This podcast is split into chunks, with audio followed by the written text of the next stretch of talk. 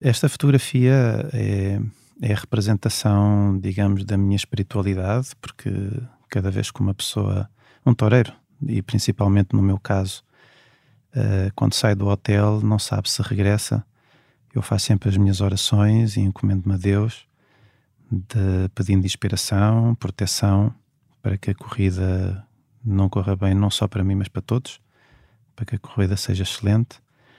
Uh, e esta fotografia representa a oferta de um fato, de um traje de luzes que oferecia à Sua Santidade o Papa João Paulo II. Portanto, a fotografia vê-se o Pedro e o Papa João, o Papa Paulo, João Paulo II. E ali ao fundo a sua mãe. E a minha mamã, do, lado, do meu lado direito, em que representa efetivamente a fé uh, e, e, de uma proteção grandiosa que eu tive.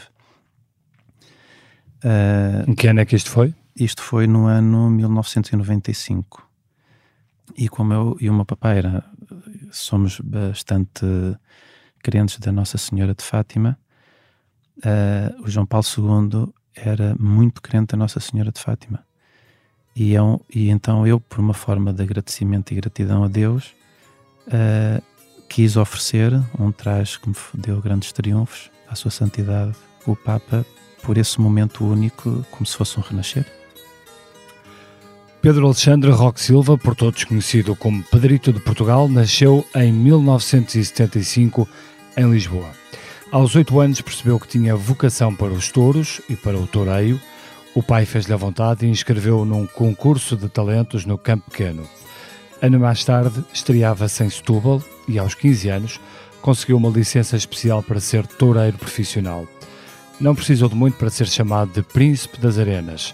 Fez vibrar aficionados em Espanha, França, América Latina e, claro, em Portugal mas ao mesmo tempo passou também a ser alvo de muitos ataques. Ainda assim, assume-se como um matador de touros e chegou mesmo a indignar-se com os que o criticaram, perguntando qual é o problema de matar e ver morrer o animal. Eu sou o Bernardo Ferrão, nasci no Porto em 1976 e este é o Geração 70, um podcast com os protagonistas de hoje que nasceram naquela década e como as suas vidas foram sendo moldadas por um país que tanto prometeu. Sejam bem-vindos.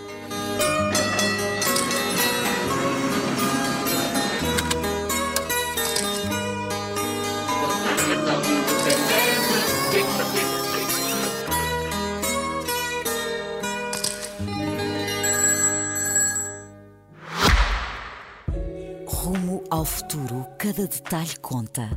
O Kia EV6 foi criado para o levar mais longe, com uma autonomia elétrica até 528 km.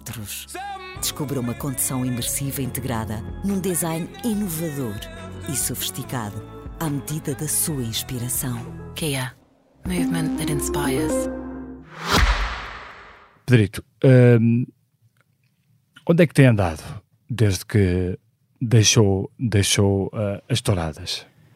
eu praticamente não deixei, digamos, fiquei um bocadinho em, em stand-by, uh, digamos que observador depois do falecimento do meu manager Fernando Camacho. Uh, tenho feito corridas pontuais, América Latina, tenho estado o ano passado no Peru, México, mas a verdade é que há uns 5 anos para cá a minha ausência tem sido mais acentuada, principalmente em Portugal e em Espanha. E porquê? Uh, Portugal, sobretudo?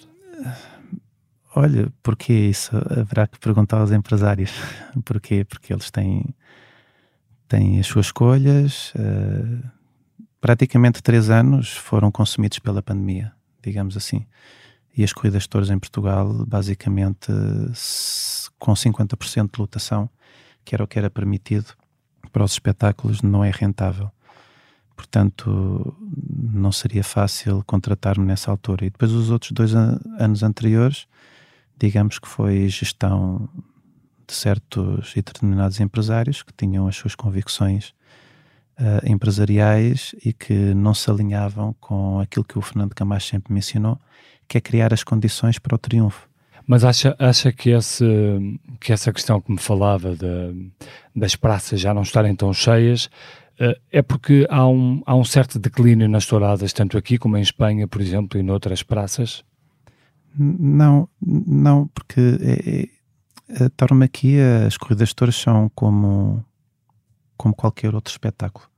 Dependendo do elenco dos artistas, desperta menor ou maior interesse no público. Portanto, se os empresários apostarem num bom cartel, as praças estão cheias. Viu-se Santarém, Campo Pequeno. Uh, aqui a questão é que às vezes é pescada que morre o rabo na boca, porque uh, quando, quando se tem receio de não poder cobrir, digamos que os custos, porque organizar uma corrida tem custos bastante elevados. Nos anos da pandemia, obviamente que os empresários, e eu entendo a posição deles, tentam uh, cortar custos, digamos que na contratação dos artistas. E há artistas que são mais económicos do que outros. Mas há ou não há um público, ou, ou há ou não há uma sociedade mais crítica hoje relativamente às touradas?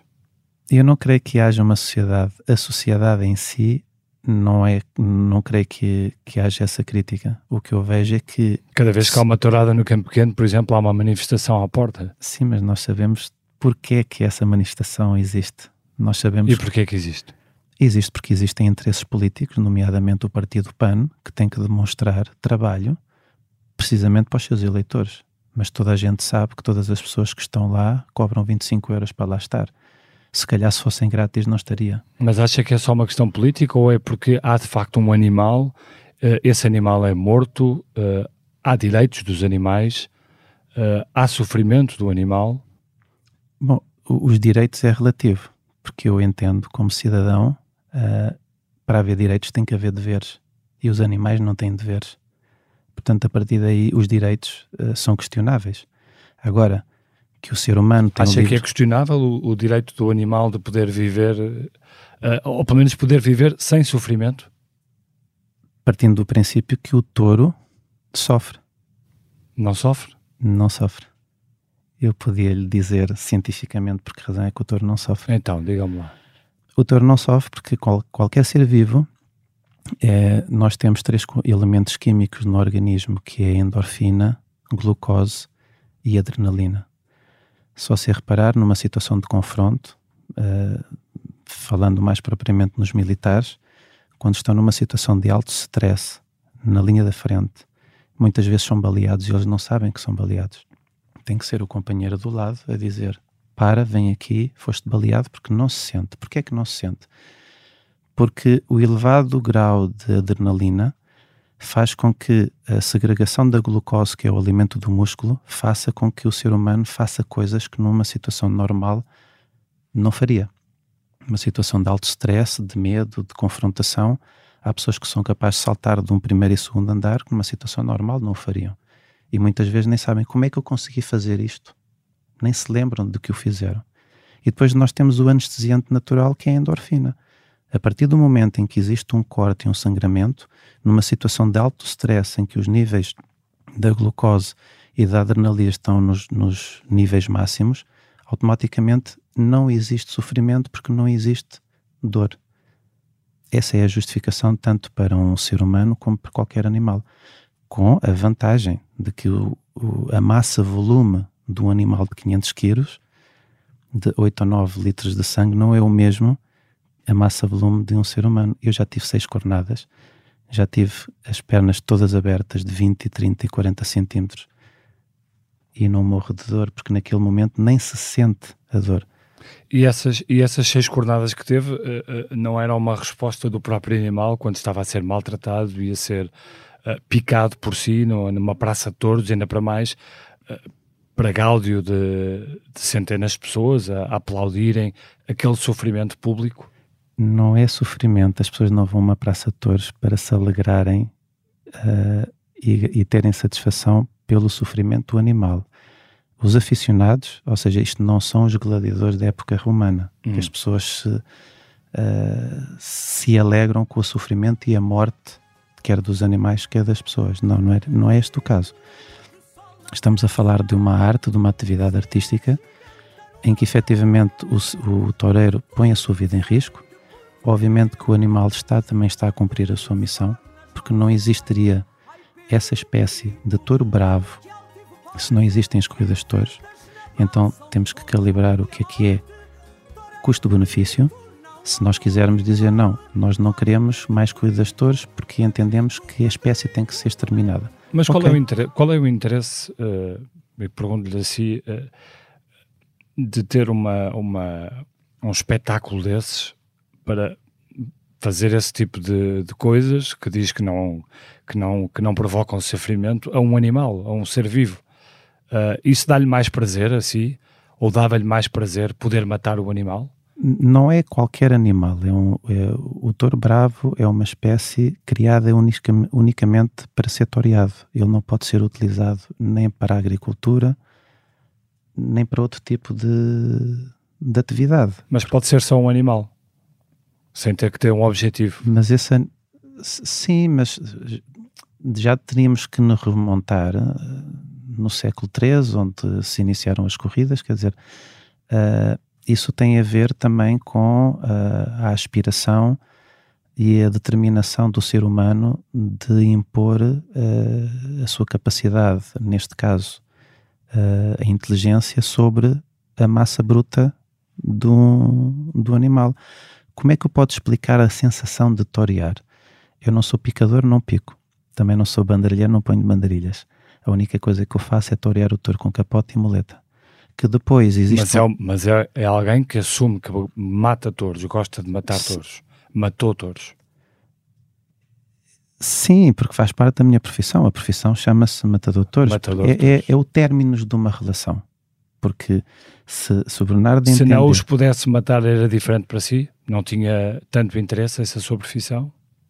É assim, se calhar, se o início das corridas nunca houvesse o, a morte do touro, de há 500 anos para cá, eu não teria uma referência, nem um sentimento, porque nunca saberia qual é a sensação de matar o touro. É que uh, com a morte do touro, eu penso que o touro acaba por ter mais dignidade. Dignidade em que sentido? Todos nós comemos carne. Todos nós gostamos de comer um naco de carne na pedra com um bocadinho de sal por cima. Sim, mas isso não tem nada a ver uma coisa com a outra. Tem, no sentido de que o que é que é mais uh, factível para, para o autor? É morrer fechado em quatro paredes, sem se poder defender, no matador? Da forma que está, e a sangue frio? Porque se, eu, se me disser assim, pegamos num touro da praça que está a quente, com os níveis máximos de adrenalina e de glucose, e que não sofre por causa da endorfina, é uma coisa. Mas é o, o espetáculo, é o espetáculo da morte, é pelo espetáculo da morte que eu lhe pergunto assim. Se, não se é acha que, da morte. Que, que, que, essa tradição de há longos séculos, como, como dizia, se é uma tradição que faz sentido, se é uma tradição que tem ganhado cada vez mais críticos e por isso tem contribuído para um esvaziamento, em parte, como assumia aqui, de algumas praças, Uh, se esse espetáculo faz sentido uh, nos dias que correm, se não é uma coisa medieval, quase.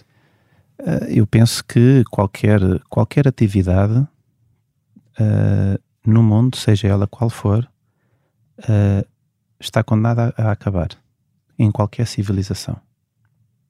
Se calhar a política um dia também irá acabar. Isso vão eleger diretamente os cidadãos, não elegê-los como deputados porque têm que pertencer obrigatoriamente a um partido político. Uhum. Tudo na vida tem a sua evolução. Agora, eu entendo que a sociedade tem prioridades. E enquanto houver, eu costumo sempre dizer, enquanto houver crianças a morrer de fome na África, enquanto, começar, enquanto continuar a haver guerras, enquanto houver desigualdades sociais, enquanto as pessoas não tiverem dinheiro para chegar ao final do mês e não têm dinheiro para pagar os seus créditos bancários uh, e não terem dinheiro para comprar os livros à escola, vamos focar nos temas importantes e não utilizar a tauromaquia para fins eleitorais, fins políticos ou partidários, para alcançar os seus interesses partidários, porque ninguém está preocupado com o, com o sofrimento do animal. Isso é, Bernardo, sinceramente, isso é pura hipocrisia de quem faz as manifestações. Todos sabemos que é um negócio, primeiro um negócio, porque nós sabemos, e foi feito um trabalho fantástico pela Federação Taurina Espanhola, que foi apresentada há 11, 10 anos atrás uh, no comissariado de, não sei se foi nas Nações Unidas ou propriamente uh, uh, na, mesmo em Bruxelas, uhum. em que foi demonstrado que cada vez que existe uma manifestação antitaurina, as adoções aos animais aumentam, uh, todas as grandes empresas multinacionais que estão dedicadas a, ao negócio dos pets, quer sejam veterinários, uh, cabeleireiros, uh, manicure, pedicure, a alimentação, uh, o aumento era exponencial. O pet tem animais? Uh, já tive um perdigueiro de caça, mas também por gostar de animais entendo que não é justo ter um Rottweiler um, um perdigueiro uh, num apartamento de 100 metros quadrados em Lisboa. Eu Porquê? Acho, porque acha, acha que causa não, sofrimento cão? Não, obviamente porque os animais estão feitos para, tal, para ter total liberdade, por, por isso é que é considerado o touro bravo o rei dos animais. Porque há, existe mais per milagem de hectares um animal do touro bravo que está durante quatro anos ser tratado como rei, com, com total liberdade, comendo aquilo que quer, uh, para depois, obviamente, como qualquer de nós, que temos o nosso final, nascemos e morremos, e eu penso que o touro bravo, sendo criado única e exclusivamente para as corridas de touros, tem uma morte mais digna uh, depois de ter sido tratado como rei com, qual, com, qual, com, com total liberdade. Com a vantagem de que se o touro tiver uma qualidade extrema, é indultado. Um, o seu pai era bandalheiro profissional, uh, Roque Silva, o nome. Ele teve uma influência em si, portanto, uh, o Pedro começou a olhar para os touros muito novo, aos oito anos, salvo erro. Uh, como, é que, como é que foi essa sua aproximação ao mundo dos touros? Foi muito light, digamos assim, porque o meu pai sabia perfeitamente que, sendo uma profissão bastante difícil, ou se, ou se, tinha que ser o melhor ou para ser mais um não valia a pena precisamente pelos sacrifícios que ele tinha que ele tinha passado uh, e houve uma vez que impulsionado também pela minha mamã o meu pai disse olha vamos ver uh, o programa uh, à procura de novos toureiros no campo pequeno vamos ver os miúdos e a minha mamã disse leva o capote e a muleta uh, e eu assim eu fiz. Preparei o capote e a muleta e o meu pai disse: Onde é que tu vais com isso? Aquilo são para, para crianças acima dos 16 anos, 18 anos. Isso não é para ti, vais levar O capote e a muleta, para quem não sabe, é o quê? O capote é, digamos que é uh, a flanela okay. que se toreia assim que sai o touro do, dos curros. E que a é muleta? Parte, que é a parte cor-de-rosa e amarela. Hum. E a muleta? A muleta já é a, a flanela vermelha que se toreia com a espada, que já é a feiana para, para depois concluir com, com a morte do touro. E nesse momento, o meu pai cedeu e eu, sem lhe dizer absolutamente nada, uh, fiz-lhe a surpresa, porque ele foi, foi surpreendido com o chamamento do meu nome. E ele disse: Então, mas estão-te a chamar porque eu disse: Eu inscrevi-me como te inscrevestes? Então e agora, se já não, treinas, não treinas há quatro anos? Uh, de vez em quando eu treinava com o meu papá, se, por brincadeira, acompanhava nos seus treinos. E nos corredores da praça, em 5 ou 10 minutos, fiz uma fena de capote e muleta. E, e qual foi a surpresa? Pronto, foi a primeira vez que, que me que me pus à frente de um animal foi com essa idade, depois de ter sido aprovado no torete de, de salão. E anos, e anos mais tarde, aos 15 anos, eh, faz a sua primeira exibição na, na Praça de Touros, em Setúbal. Como é que foi essa, essa experiência? Bom, eu recordo que estava bastante nervoso porque estarmos a torear uh, de traje curto, que é o traje campero, que são as bezerradas e os festivais, e passarmos a vestir o traje de luzes, que é o traje profissional, isso já é uma responsabilidade bastante grande. Uh, isso já, já é para quem efetivamente almeja seguir, seguir essa carreira. E, e eu lembro-me, e vendo os vídeos de agora, uh, digamos que uh, a pouca experiência que uma pessoa tem nos seus inícios mas ao mesmo tempo é bonito porque vê-se a inocência, vê-se o desejo de, de se alcançar um nível numa profissão que é bastante difícil, bastante competitiva e principalmente que não tem a repercussão e, e a notoriedade em Portugal como se tem em Espanha. Mas, mas, mas o Pedro conseguiu essa notoriedade em Portugal ou não?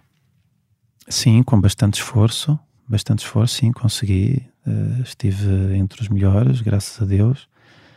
Mas quando me pergunta a influência do meu pai, foi 100% absoluta, porque se não tivesse sido ele, dificilmente teria conseguido alcançar esse nível, porque ele era bastante exigente. E, e sendo exigente, exigia-me bastante, e obviamente que tendo talento, o talento não é, não é suficiente. Talento sem trabalho, esforço e dedicação praticamente é residual. E como é que na altura uh, encontra diferenças de que como é que na altura eram vistas uh, as corridas de touros e hoje são vistas as corridas de touros? Uh, não, não. Como são vistas, se me falar o que é que se, o que é escrito em termos de imprensa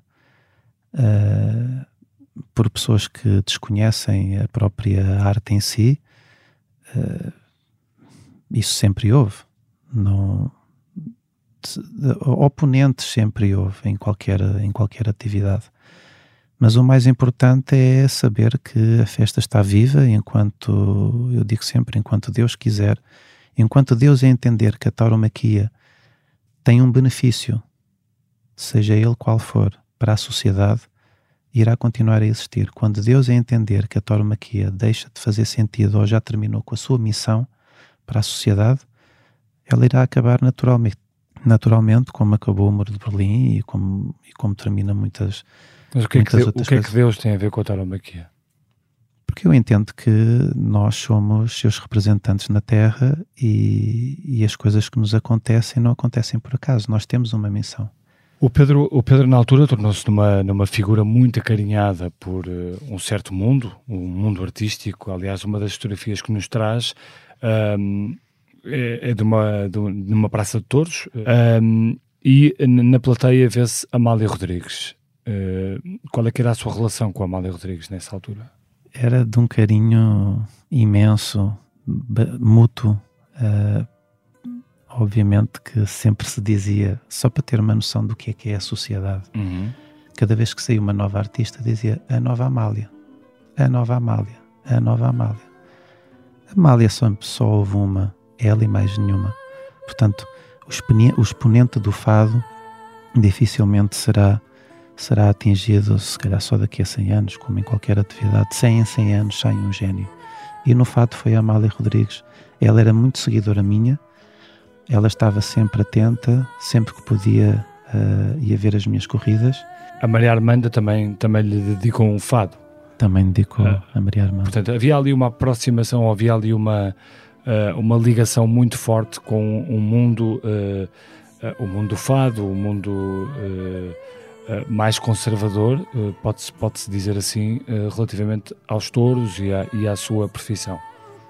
Sim, sim, digamos que o fado, o fado e o flamengo sempre estiveram muito unidos ao, à tauromaquia.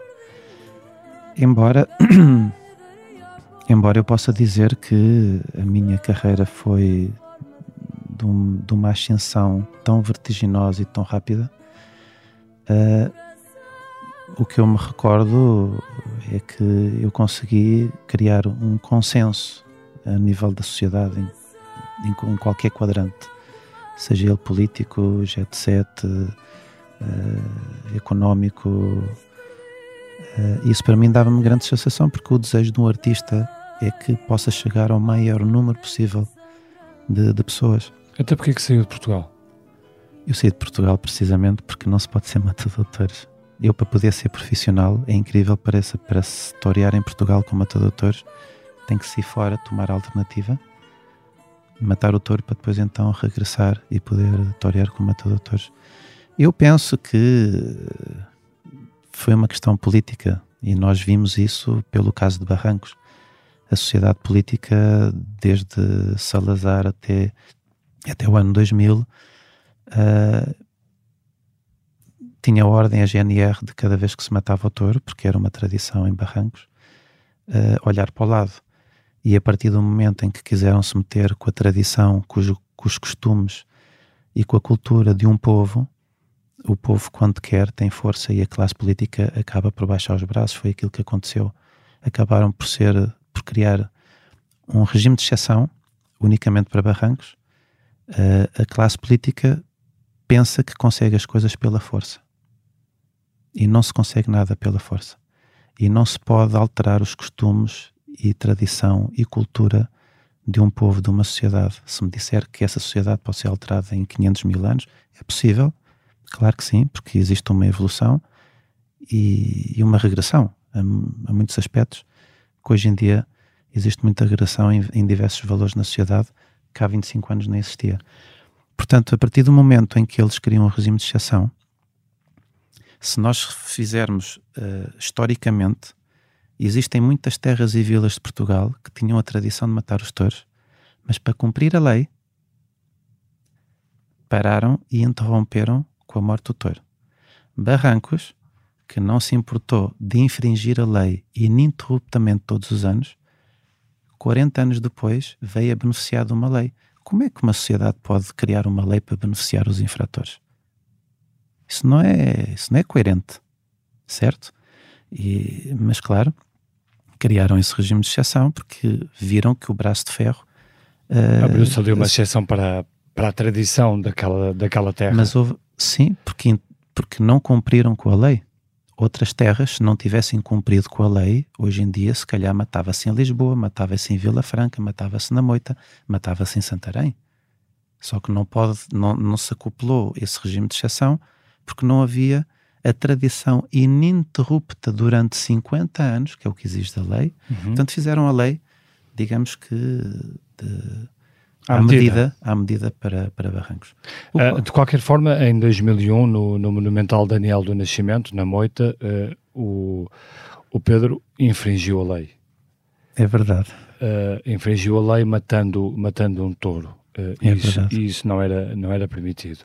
É verdade. Uh, Porquê é que o fez? Só para, para, para responder ao pedido do público? Sim, exatamente isso foi, foi a pergunta que me fizeram quando eu vim aos estúdios da SIC, uh, no Telejornal, e me perguntaram porquê é que eu fiz.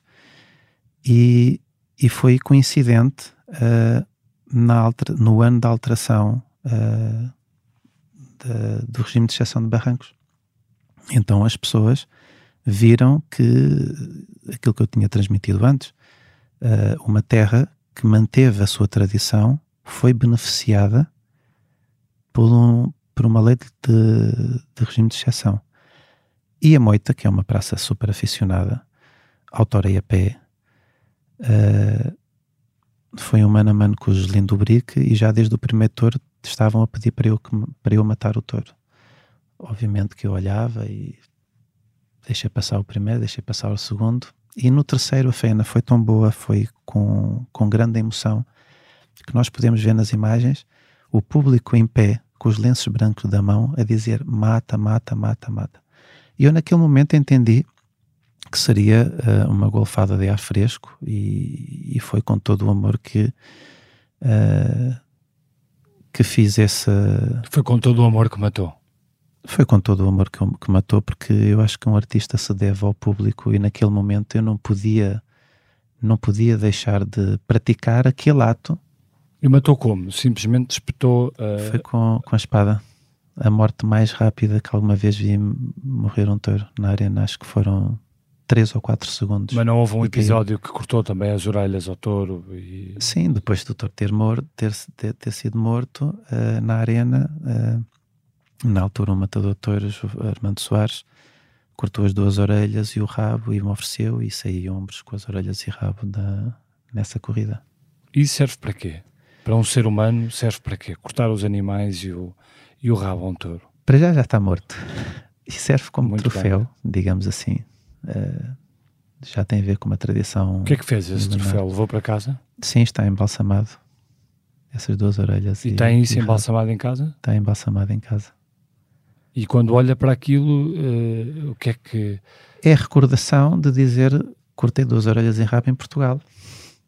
que não é. E isso enche-o de, de alegria, ter cortado duas orelhas e um rabo de um touro. Não é as duas orelhas e o rabo que enche a alegria, é, é, é o conjunto da tarde em si. Praça cheia, praça esgotada, a emoção do público, eu tutoriado bem os touros, aquela emoção de sentir passar um touro pela barriga, dominar o touro com o capote e com a muleta, ter a vida em risco uh, e principalmente dar emoção às pessoas. Basicamente é, é essa a emoção de um artista, de um cantor, é levar o seu público à, à emoção e hum. cantarem com ele as suas músicas, saberem as suas letras, uh, na dança, na ópera, exatamente igual. E consiga um... partilharem a faena. E partilharem a faena, exatamente, as pessoas, ou seja, é quase tentar fazer o difícil que pareça fácil. E a pessoa que está sentada na bancada dizer, eu também era capaz de fazer aquilo, ou seja, sentir aquela vontade de, de satisfação e alegria de ver algo bonito que mexe e, age, e, e, tem interação com o seu sentimento. Falava-me aí de, de, de, ter a vida em risco. Uh, teve alguns acidentes com touros, alguns acidentes em praças Sim. Uh, aliás, alguns até bastante graves. Sim. Uh, qual é que foi assim, o, mais, o mais complicado para si? Houve um em Espanha? Todos, todos eles em Espanha e o último no México, hum. em Mérida. Hum. O primeiro, porque eu não tinha qualquer tipo de relação de comparação, uh, foi a primeira cornada em São Sebastião de los Reis. Aí parecia que o touro me tinha partido em dois. Uh, foi uma cornada uh, paralela ao anos que perfurou e chegou até à bexiga. Eu... Portanto, apesar da sua adrenalina, sentiu, sentiu a dor. Sim, mas não, é uma dor, não é aquela dor de dizer vou morrer. É dor, sim. Nós estivemos a pregar um prego sim, mas há pouco, e o martelo há pouco, há pouco falava-me dos da química do touro e como é que o touro não sentia a dor. dor. Há também uma química no toureiro e o toureiro sentiu a dor. Sim, mas dor sem sofrimento. Aqui hum. o importante é o sofrimento. Não sofreu com as cornadas que. Não, eu, eu tinha mais dor e não suportava a dor depois da cirurgia. Okay. O ato em si, aquilo, uh, o corno quando entra queima, quase que esteriliza esteriliza. Uh, e é o que eu lhe digo, eu gosto também de bricolagem e de vez em quando escapa-se o martelo, bolas e dói.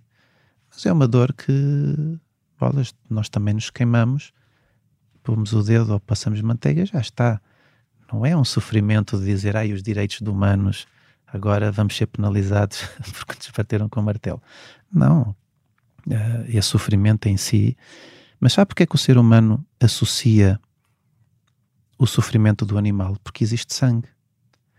Então, nós seres humanos, quando vemos sangue e sentimos dor, associamos o mesmo ato do animal irracional ao mesmo sofrimento do ser humano, mas não é existencial, não é igual. Não é igual, principalmente porque a massa-volume é diferente. Diz o, diz o Pedro, uh, nem, to nem todos concordarão consigo. Pronto, de acordo, ok. Uh, mas Relativamente às questões do risco de vida, uh, que me dizia, portanto, as mais complicadas em Espanha, como contava, a outra, a outra no México.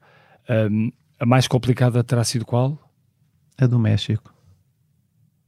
Foi a do México, principalmente, porque estava no México. Longe. Mas longe. Uh, é uma praça de primeira categoria, mas não deixa de ser México. Os cirurgiões mas graças a Deus tu como um cirurgião fantástico. Uh, eu fiquei com a perna, foi uma cornada com duas trajetórias, na parte posterior do músculo esquerdo, que entrou o piton na curvatura da perna, subiu até à nádega, descarnando uhum. a capa do nervo ciático em 5 centímetros, sem sair o piton, fez contusão no fémur e subiu até à ingle, ficando a 2 centímetros da femoral tive dois meses para fazer a reabilitação e obviamente que agradeço a Deus infinitamente todos os dias pela proteção e por ter tido sempre todos eles os cirurgiões fantásticos que, que fizeram que eu pudesse estar aqui a falar consigo. Ao mesmo, ao mesmo tempo que ia, que ia hum, brilhando na praça, nas praças touros, eh, na América Latina, em Espanha, etc., foi também criando relações com várias personalidades, nomeadamente políticos. Uh, o Pedro esteve ativamente em alguns movimentos políticos.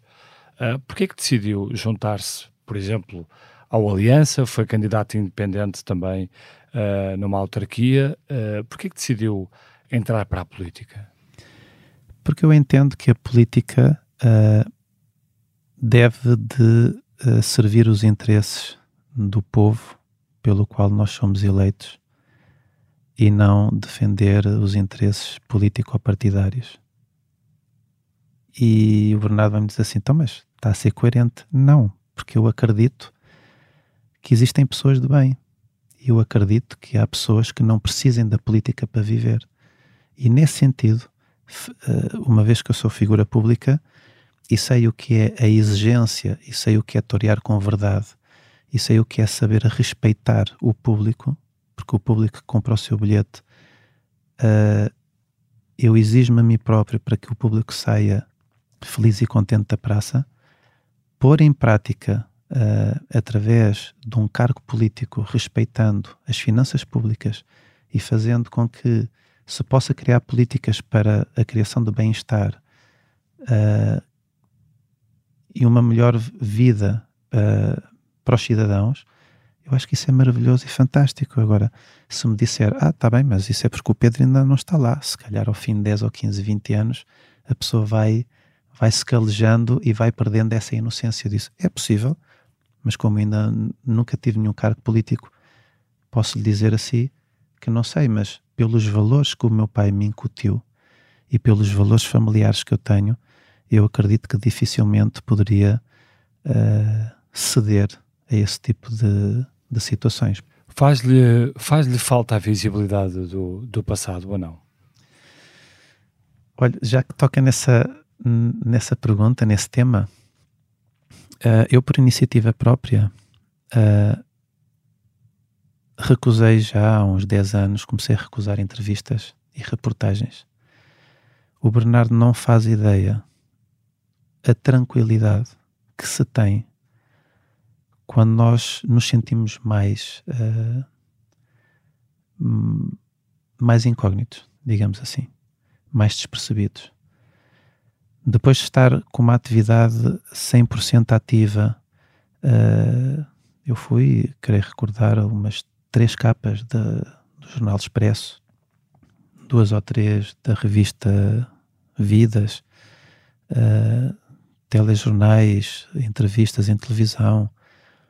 Uh, a primeira delas guardo com bastante carinho, que é a entrevista de 30 minutos com, com a Maria Elisa, na RTP1. O Fernando Camacho diz: meio Portugal parou. Para te ver, Pedro.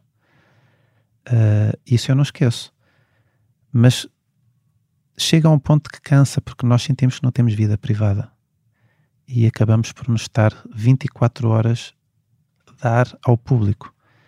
E esse tempo foi bastante bom para mim, para criar uma introspeção, ficar tranquilo, dedicar-me a, outras, a outros pensamentos, outras atividades, mais à família, com tranquilidade. E hoje, e hoje faz o quê? Além das, das touradas ocasionais? E pronto, eu hoje uh, Vive de quê? Conseguiu juntar dinheiro suficiente na sua carreira? Sim, na parte do ramo imobiliário, sim. Tenho atividade no ramo imobiliário. O que é que é isso? Compra de... e vende casas? Uh, sim. Uh, investe? Sim, investir, comprar Espanha. e vender entre Portugal e Espanha. Hum. Portanto, essa é a sua principal carreira, certos, a profissão neste Há certos e determinados amigos que pedem um determinado imóvel e eu consigo fazer a intermediação entre, entre os dois. Agora, uh, continuando a sua pergunta, sim, sinto, sinto, sinto saudade. Sinto saudade não pelo, pelo alimentar do ego em si, mas por entrar dentro da casa das pessoas. Ou seja, uh, se eu puder influenciar positivamente as pessoas que me ouvem ou que me seguem, uh, porque muitas delas continuam a seguir-me e continuo a receber mensagens no Facebook, no Instagram, à espera, eu já há uns 3 ou 4 anos que não publico rigorosamente nada. Hum. Nem, no meu nem mesmo agora nas eleições em, em Espanha, uh, vejo, vejo que tem uma pulseira Ah, do Vox. do Vox. Uh, É o único partido. Vota em Espanha Uh, vota em Espanha nas municipais. e votou Vox. Uh, votei Vox. É o único partido que defende, sem qualquer tipo de, de, de medos, a tauromaquia. Só por causa disso. É Independentemente, Vox. independentemente de, outros, de outros valores. De E em valores. Portugal, vo- vota em Portugal ou não? Eu voto em Portugal. E, e, e, e tem votado, uh, se lhe posso perguntar, ou, ou votaria Chega pelos mesmos motivos? Uh, Ou já votou Chega? Não, por acaso. Sim, por acaso já votei, já votei Chega. hum, porque eu entendo que, que este bi- bipartidarismo eh, PSD, s- eh, PS, PSD, PS, as pessoas estão cansadas da política, as pessoas estão, estão cansadas do politicamente correto. Estão cansadas do politicamente correto e às vezes é preciso dizer umas quantas verdades obviamente se me dissesse eu concordo com a 100% das linhas mestras do, do Chega, há coisas que não. Mas no essencial, que ainda não estão lá, nunca formaram governo para nós podermos dizer se têm capacidade ou não têm capacidade, se são coerentes ou, com- ou não são coerentes com aquilo que prometem, não sabemos. Mas que nós gostamos de ouvir o que dizem, sim. Ah, mas eu não sou militante não sou militante do Chega. Uh, esta também não é a entrevista ideal, porque eu também tenho uma opinião particular sobre o Chega. Uh, Pode dá-la? não, não é, não é o momento, não é o momento. Mas depois poderei, poderei falar consigo uh, off record. Mas, mas desde sempre tive grandes amigos e, e, e votei. Eu acho que as pessoas não devem votar nos partidos, devem votar nas pessoas. Deve-se votar nas pessoas. Porque são as pessoas que levam, se têm a capacidade ou não de cumprir com aquilo que prometem. E portanto, para si, André Ventura é uma pessoa confiável que merece o seu voto. Preferiria não responder. Mas já, já votou, já votou no, no Chega. Sim, já houve várias eleições, sim, votei a primeira Portanto, vez. votou, se vota nas pessoas, ou votou, vo- votou em André Ventura, por exemplo. Votei na, na presidencial, Votou nas presidenciais. votei nas presidenciais.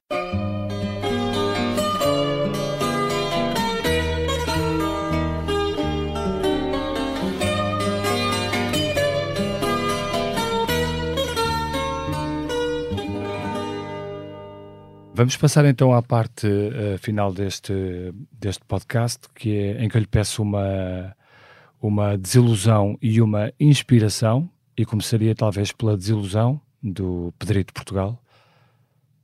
Uma desilusão, poderei dizer, recente. Uh,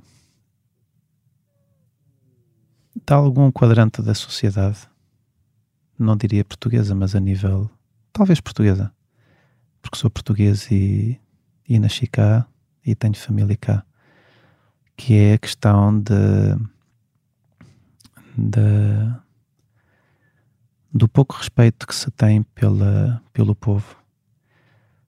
Estou a falar nomeadamente da pandemia, ou seja, houve pessoas que não puderam enterrar os seus entes queridos, não puderam fazer visitas aos lares, não podiam sair de casa, não puderam se relacionar. Uh, e vejo que a sociedade, em vez de aproveitar esses momentos de haver, digamos, como em, uh, uma reformulação do seu interior e do seu pensamento, em vez de se tornarem mais abertas, fecharam-se. Relativamente à inspiração, eh, o, que é que, o que é que trouxe? A inspiração o meu pai, sem sombra de dúvidas. Uh, graças a ele e à minha mãe, que eu sou a materialização do amor deles. Uh, Devo-lhes a vida. E segundo, por todos os valores que o meu pai me incutiu. Inspiração porquê? Porque o meu pai era uma pessoa que punha sempre em segundo plano. Ele sempre me incutiu desde pequeno. Sempre que toreares, mesmo que não leves dinheiro para casa, os teus subalternos têm que levar o seu para eles. Têm que levar o seu dinheiro para casa, mesmo que tu não leves. E eu comecei com 9 anos de idade, com o espírito de tratar bem os meus subalternos, porque em qualquer situação de perigo, quem não está a gosto é diferente de quem está e defende e dá a vida por ti. Portanto, quando eu sou corneado ou tenho alguma voltareta, os bandeirilheiros são os primeiros a saltar, porque muitas vezes eu até lhes pago mais do que aquilo que está pré-estabelecido. E esses valores uh, que o meu pai me incutiu e a minha mãe me incutiu faz com que eu seja a pessoa que sou hoje. Pedrito uh, de Portugal, vamos passar então à, à música que nos trouxe uh, e, e trouxe-nos aliás um disco, um disco que, salvo erro, lhe foi dado pelo seu pai. Sim, este disco tem, tem um significado bastante grande para mim. É de quem? É do FR, FR David, uhum. When the Sun Goes Down. Uh, não, exatamente, sim, mas a, a, música em si é Words. Uh, tem um significado bastante grande para mim porque quando eu ouvi esta música pela primeira vez, uh, não lhe sei explicar porquê, emocionei-me. E estava na sala quando o meu pai entrou em casa e viu-me com as lágrimas nos olhos. E perguntou-me, filho, porquê é que estás a chorar? Eu disse, pai, não sei, mas ele apercebeu-se, eu não lhe quis dizer, mas ele associou. Porque eu disse, ah, eu gosto muito desta música querer recordar. E, e ele sem me dizer nada, um dia fui surpreendido e ofereceu-me o disco com uma dedicatória. Com a sua licença eu, vou eu passo a ler. E então ele diz assim: Satisfazer um pedido é sempre agradável, ainda mais quando é feito pelo seu filho, cuja sensibilidade à música que é transmitida neste disco o comoveu e sensibilizou para ti, querido filho, para que cultives a tua sensibilidade que te identifica com o amor que tens aos teus pais e a todos que te rodeiam. Uh, Isso é uma dedicatória escrita à mão pelo seu pai, escrita. letra muito pequena, por isso aí há alguma dificuldade em ler, mas com, com muita isso demonstra, com muito significado isso si. demonstra efetivamente uh, a qualidade humana uh, e o amor que ele tinha por mim e por toda a família, porque eu sou o reflexo da sensibilidade dele, portanto, e muitas pessoas dizem que eu sou muito parecido com ele, portanto, esta é uma música que para mim mexeu muito comigo na, naquela altura e que quis trazer para todos os ouvintes. Uh, pudessem saber também através da dedicatória do Senhor meu Pai. Muito obrigado por ter vindo ao podcast Geração 70. Eh, teve a sonoplastia de João Luís Amorim e João Ribeiro, produção editorial de Mariana Oca Ferreira, fotografia de Nuno Fox, edição vídeo de Salomé Rita, grafismo de Paulo Alves e coordenação de Joana Beleza. Eu sou o Bernardo Ferrão, não perca o próximo episódio.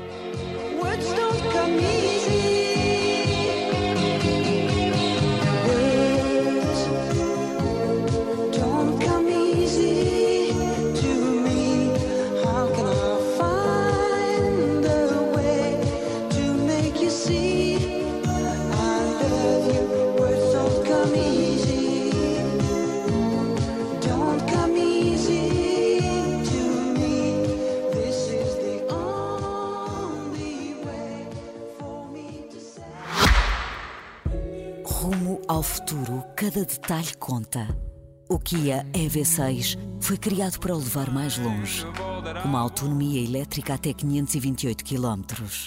Descubra uma condução imersiva integrada num design inovador e sofisticado à medida da sua inspiração. Kia. Movement that inspires.